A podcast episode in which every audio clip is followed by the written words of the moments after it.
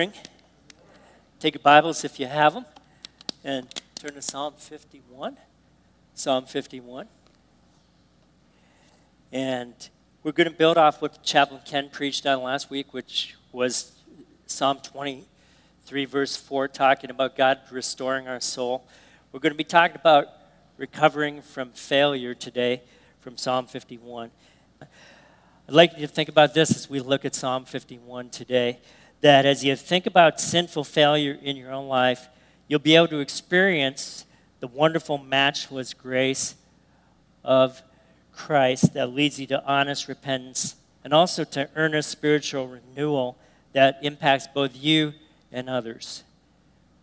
So, before we get to Psalm 51, I wanted to kind of set the stage for what David is praying about in Psalm 51, going back to 2 Samuel chapters 11 and 12. And we may be without today, so that's the way it is. So the historical backdrop, backdrop of Psalm 51 is found in 2 Samuel chapter 11 and going into chapter 12. And we know in 2 Samuel chapter 11, verses 1 through 5, that David lies with Bathsheba and commits adultery, and she also conceives a child through this illicit relationship, while her husband Uriah is on the front lines fighting the enemy Philistines in battle. Then in verses 11, 6, chapter 11, verses 6 through 13, we're told that David calls Uriah back from the front lines and he gets him drunk in the misguided hope that what he would do is go down to Bathsheba to help him cover up for the adultery. But instead, what happened is Uriah said, The men aren't going to be able to be with their wives, so I'm not going to be with my wife either. And so David basically compounds his sin. And then in verses 14 to 24, he engineers Uriah's death at the front lines by using Joab, the commander, as the middleman. Are you able to get there or not? Oh, well. And then verse 25, David has Joab encourage the rest of the troops to keep on attacking the enemy again, to cover up his previous sin. And through, so, through the course of events, we see that uh, David has committed adultery, he's committed murder, and he's lied, and then he's done at least a double, if not a triple cover up. What happens then in chapter 12 of 2 Samuel is that Nathan the prophet confronts David, and he doesn't do it directly, he does it in an indirect way.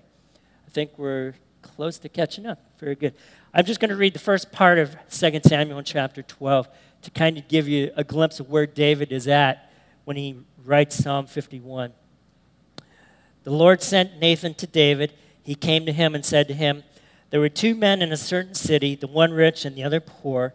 The rich man had very many flocks and herds, but the poor man had nothing but one little ewe lamb which he had bought. And he brought it up, and it grew up with him and with his children used to eat of his morsel and drink from his cup and lie in his arms, and it was like a daughter to him. Now there came a traveler to the rich man, and he was unwilling to take one of his own flock or herd to prepare for the guest who had come to him. But he took the poor man's lamb and prepared it for the man who had come to him. And then David's anger was greatly kindled against the man as he listened to Nathan recount this story. And he said to Nathan, as the Lord lives, the man who has done this deserves to die, and he shall restore the lamb fourfold because he did this thing and because he had no pity. And right then and there, Nathan said to David, You are the man, or in the old King James Version, Thou art the man.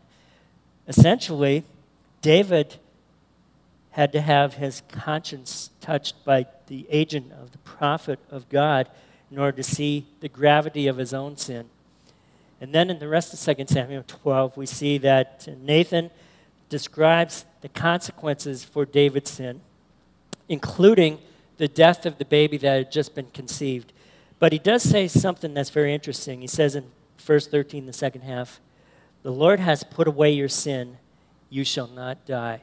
So David is spared death, but is not spared the consequences for his sin. So that gives us a backdrop into Psalm 51. So turn to Psalm 51, and if you don't have your own Bibles, I have all the verses up on the screen. from the English Standard Version. Have mercy on me, O God, according to your steadfast love. According to your abundant mercy, blot out my transgressions. Wash me thoroughly from my iniquity and cleanse me from my sin. For I know my transgressions and my sin is ever before me. Against you, you only have I sinned and done what is evil in your sight, so that you might be justified in your words and blameless in your judgment. Behold, I was brought forth in iniquity, and in sin did my mother conceive me. Behold, you delight in truth in the inward being, and you teach me wisdom in the secret heart. And then he says, Purge me with hyssop, and I shall be clean. Wash me, and I shall be whiter than snow. Let me hear joy and gladness. Let the bones that you have broken rejoice. Hide your face from my sins and blot out all my iniquities. And he says, Create in me a clean heart, O God, and renew a right spirit within me. Cast me not away from your presence, and take not your Holy Spirit from me. Restore to me the joy of your salvation, and uphold me with a willing spirit. Then I will teach transgressors your ways, and sinners will return to you. And he then says, Deliver me from blood guiltiness, O God O God of my salvation, and my tongue will sing aloud of your righteousness. O Lord, open my lips and open my mouth. My mouth will declare your praise. For you will not delight in sacrifice, or I would give it. You will not be pleased with a burnt offering. The sacrifices of God are a broken spirit, a broken and contrite heart. O God, you will not despise. Do good in Zion in your good pleasure. Build up the walls of Jerusalem. Then will you delight in right sacrifices, in burnt offerings and whole burnt offerings. Then bulls will be offered on your altar. That's quite a passage, isn't it? And I decided to read everything in there because you miss something if you tend to skip around. There's so much in Psalm 51 that goes with that passage in 2 Samuel chapter 11 and 12. Well, last week we looked at Psalm 23, verse 3 and 4, Chaplain Ken preached about the fact that God does restore our soul. And there were three elements he mentioned specifically that God gives us remission from sin, God gives us redemption, and then he gives us reconciliation with God. This week, we're going to get into the practicality, the idea of what do we do about it when we fall into specific sin. So it kind of piggybacks off what we talked about last week in the idea theologically that God restores our soul in that He forgives us of our sin. He gives us that remission, that redemption, the reconciliation. So go back, if you would, to verse 1. And we're going to start picking this psalm apart a little bit as we look at the ingredients of David's restoration with God. And as you go back to verse 1, we see that this is a truth that is universal. The only thing that David could do when he fell into sin was to call out to God. And this is something that each one of us needs to remember and keep in mind whenever we fall into sin. And you notice here in verse 1, three times he calls out to God's mercy. And this is the first ingredient in a pattern of restoration when we want to get right with God after sin. There are four stages, and this is the first ingredient the idea of mercy. What is mercy? If I had to ask you for a definition, well, theologically, this is what it is according to Millard Erickson. He said that God's mercy is his tender hearted, loving compassion for his people. It is his tenderness of heart toward the needy.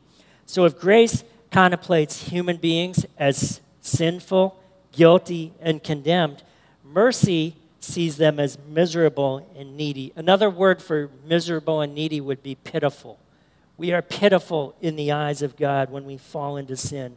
And so the only thing we can do is cry out. The only thing we can do is call out to God to give us mercy because we deserve condemnation and judgment.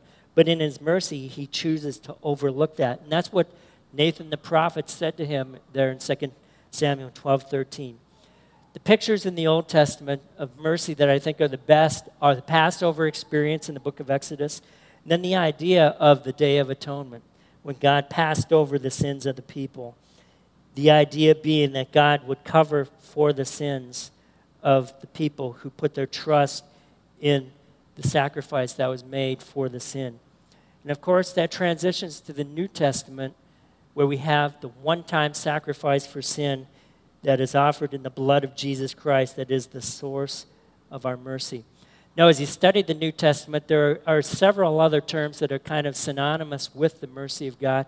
And two that I think of that I think really speak to where we're going with this are ransom and propitiation. Ransom being the idea that through the blood of Jesus Christ, God has paid the penalty for our sin so we have access to God again. And the idea of propitiation, which is a big theological word that's still used in the Old King James Version, it's the idea that God, through Jesus Christ, has wrath that is satisfied through the blood of the Son. That is, that there's only one thing that can satisfy the wrath of a holy God or propitiate our sin, and that is the blood of Jesus Christ. That is the only thing that we can call upon when we fall into sin.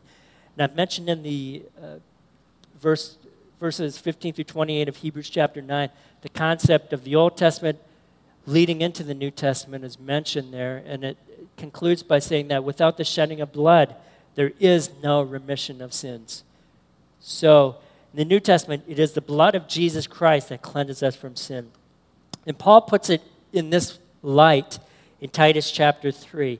He says, For we ourselves were once foolish, disobedient, led astray, slaves to various passions and pleasures, passing our days in malice and envy hated by others and hating one another.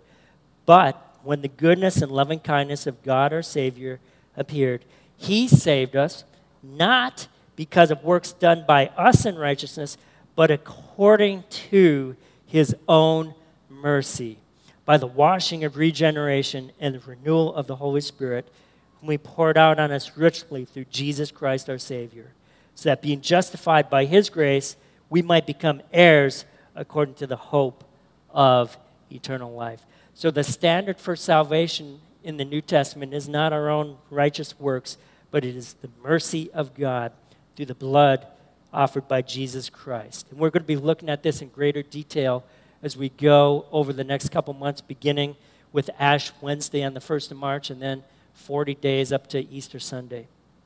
So you need to call for mercy because that's God's standard for salvation. And then, secondly, you need to call for cleansing.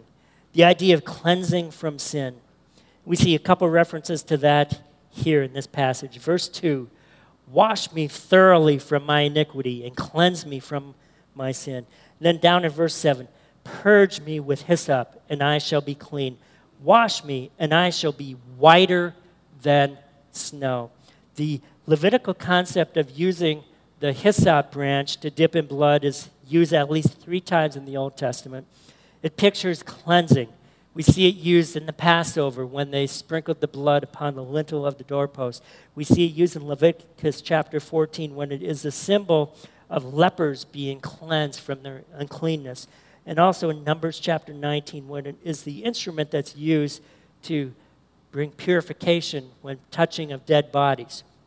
Fast forward to the cross in John chapter 19, right before Jesus died, and it's only recorded in John out of the four Gospels. We're told after, after this, after Jesus spoke to John about the fact he needed to take care of his mother, Jesus, knowing that all was finished, said, to fulfill the scripture, I thirst. And a jar full of sour wine stood there. So they put a sponge full of sour wine on a hyssop branch and held it to his mouth. When Jesus had received the sour wine, he said, It is finished. And he bowed his head and he gave up his spirit. So we see the link between the Old Testament and the New Testament when Jesus was on the cross and when he said, It is finished. That's the idea of complete cleansing from sin. Now, it's used also in the imagery in Isaiah, in Isaiah chapter 1, verses 18 and 19. we're told this Come now, let us reason together, says the Lord. Though your sins are like scarlet, they shall be white as snow. Though they are red like crimson, they shall become like wool. And in that great prophecy in Isaiah 53 concerning Jesus being that sacrificial lamb, we're told in Isaiah chapter 53, verses 5 and 6. But he was pierced for our transgressions, he was crushed for our iniquities. Upon him was the chastisement that brought us peace, and with his wounds we are healed. Because all we, like sheep, have gone astray, we have turned everyone to his own way. And the Lord has laid on him, that's referring in the Old Testament to what Jesus would do, the Lord has laid on him the iniquity of us all. So all of our sin is laid upon Jesus, and that is the source of our cleansing. And it's tied on a practical level to our ability to confess our sins before God. Go forth to 1 John chapter 1. We're told if we walk in the light as he is in the light, we have fellowship with one another, and the blood of Jesus, his son, cleanses us from all sin. And if we say we have no sin, we deceive ourselves, and the truth is not in us. But if we confess our sins, he is faithful and just to forgive us our sins and to cleanse us from all unrighteousness. So the idea of cleansing is tied on a practical level to this notion of confession. And we're going to see that here in Psalm 51 because what David did is he asked God for mercy, then he asked him for cleansing. But in order for him to receive the mercy and the cleansing, he had to be willing to call out to God in confessing his sin. And that's what we need to do as well, practically speaking, when we fall into sin. Otherwise, we're going to be uh, stumbling around in our Christian walk and we're not going to receive that freedom that comes with the no- knowledge of forgiveness. So, David was willing to confess his sin. And that's the third ingredient of restoration. Let's look again at Psalm 51. And there are about four or five things we need to see here in Psalm 51. First of all, verse 3 for I know my transgressions, and my sin is ever before me. Sin has an imprint on our conscience. How is that so? Well, Jesus says in John 16, verse 7, that it's the Holy Spirit who convicts us of sin and righteousness and judgment. Sin has a piercing impact upon our conscience. Paul talks about this in Romans chapter 7. He says, Because of the power of conscience and the knowledge of the sin nature that still indwells him, he says, I'm finding myself constantly not doing the things I should be doing and the things that I should not be doing. And it's kind of a confusing situation. And the reason why that is so is because the fact that that indwelling sin nature is always present. What David is doing in confessing his sin is saying that this sin is ever before me. It's something that I cannot get out of my mind. And so the only way that it's going to be able to become free from his mind is if God does a mighty work in his life to restore him. But it has that imprint. And then also, you have to understand when you confess your sin, you have to confess your sin against God. Now, some people talk about how they wronged somebody else, and it is true. If you did wrong somebody else, you need to be willing to admit your failing to that person, whether it's your spouse, whether it's your children, co workers, or other people. But ultimately, our sin is not against other people, it's ultimately against God. And the idea in 1 John chapter 1 verse 9 is that when we confess our sins, we are agreeing with God about what his word and what his spirit is convicting us concerning our sin.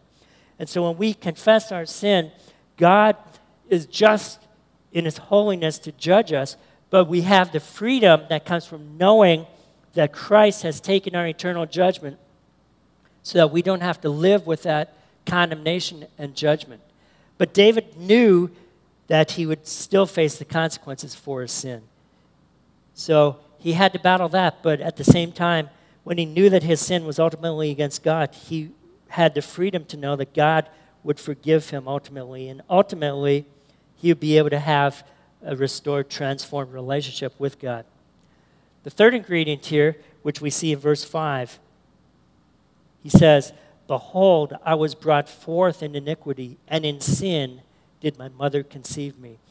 In the doctrines of the Reformation, we call this either the doctrine of original sin or the doctrine of depravity. And if you look at the book of Romans, you see that Paul describes this doctrine in intricate detail, especially uh, Romans 3. You could also look at Romans 5 and Romans 7. It's the doctrine of depravity. He's saying, I was conceived in sin. That's a powerful thought, isn't it? To know that each one of us carries that sin nature with us from the time we were conceived in our mother's womb. Then also, notice in verse 6, he's admitting that sin is not something that's external.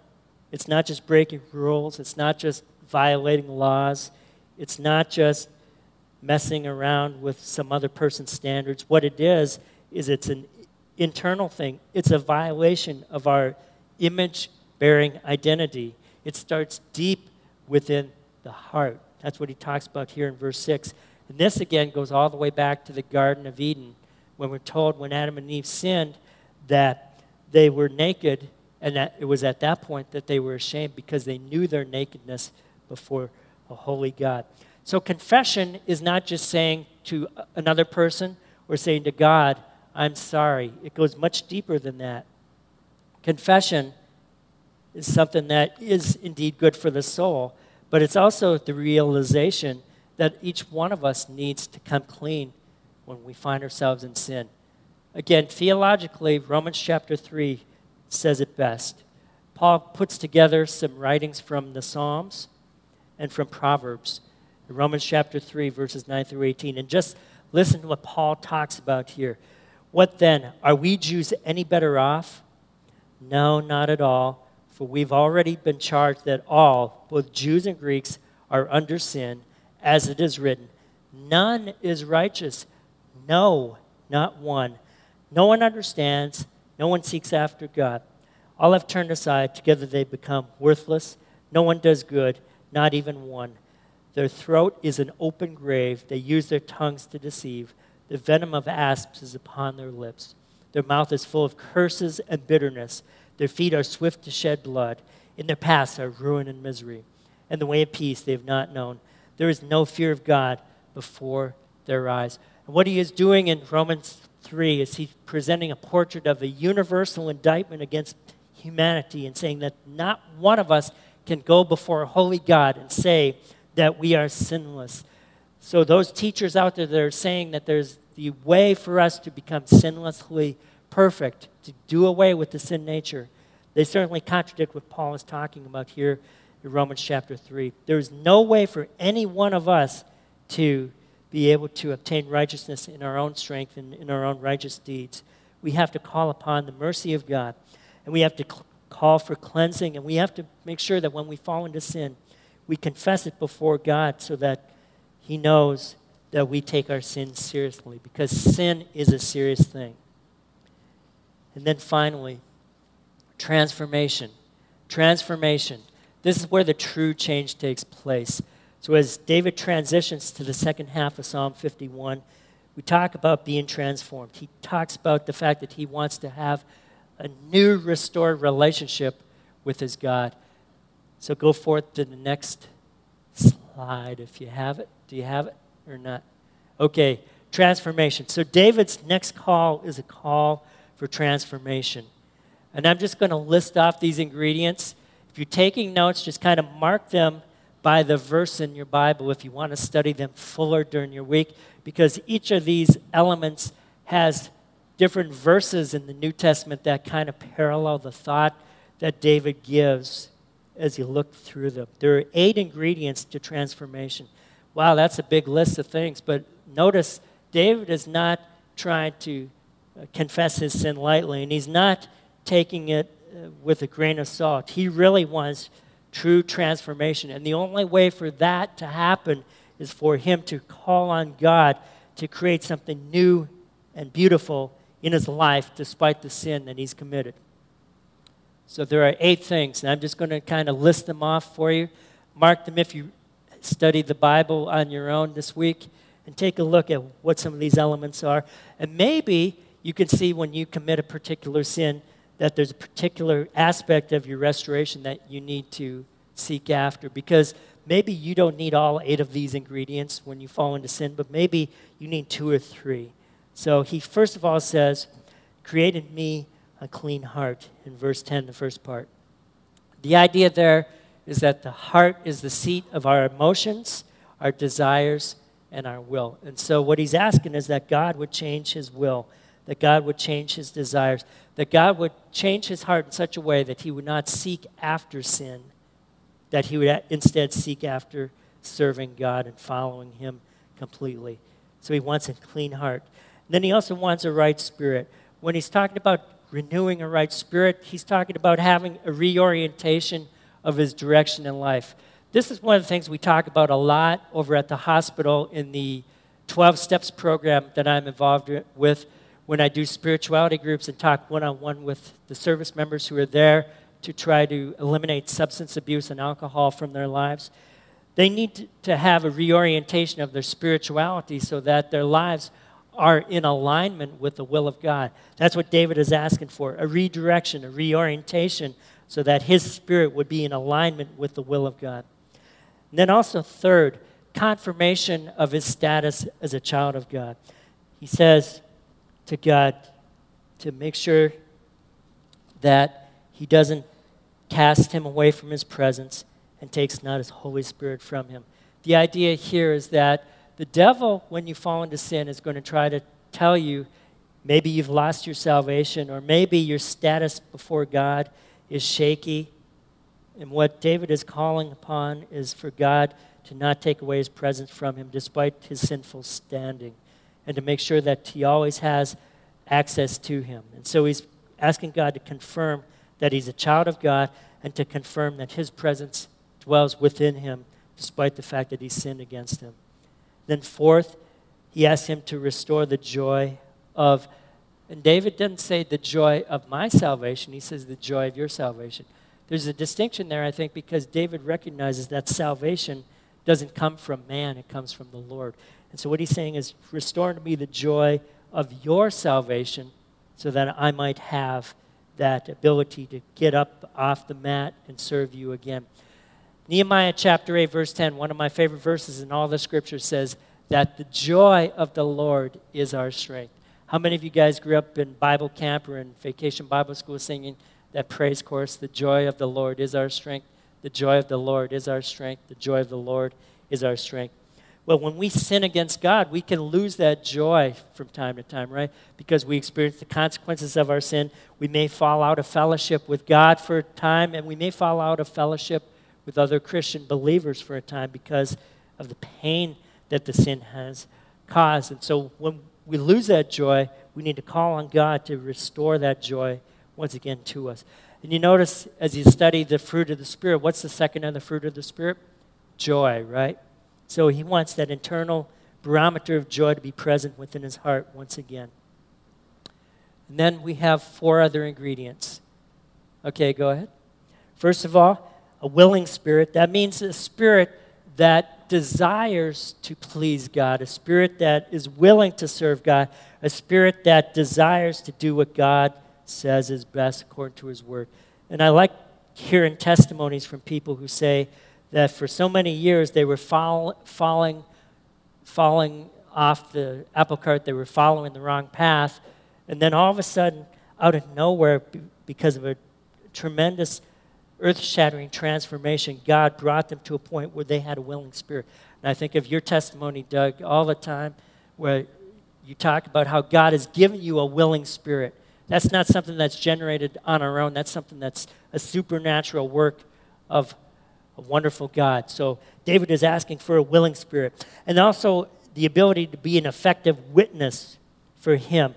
So when we fall into sin, God may use that sin to be a witness to other people because when we get ourselves up off of the mat through the power of God, that is a testimony to other people when they fall into sin to tell them that something better can come of it. And that's what he's talking about here in verse 13. I will teach transgressors your ways, and sinners will return to you. Just as I have received that transformation, other people can receive that transformation. So he's asking God to be an effective witness. And then he's asking God to be able to praise him in the failure. Is that a natural thing for us to be willing to praise God in the failure when we fail God?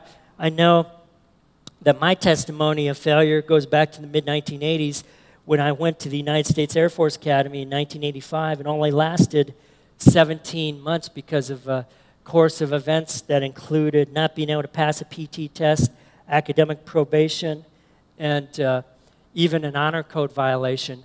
And God restored me, and God was able to allow me to pick myself up off the mat in the late 1980s, and then ultimately brought me forward into seminary, pastoring churches and into the Army chaplaincy.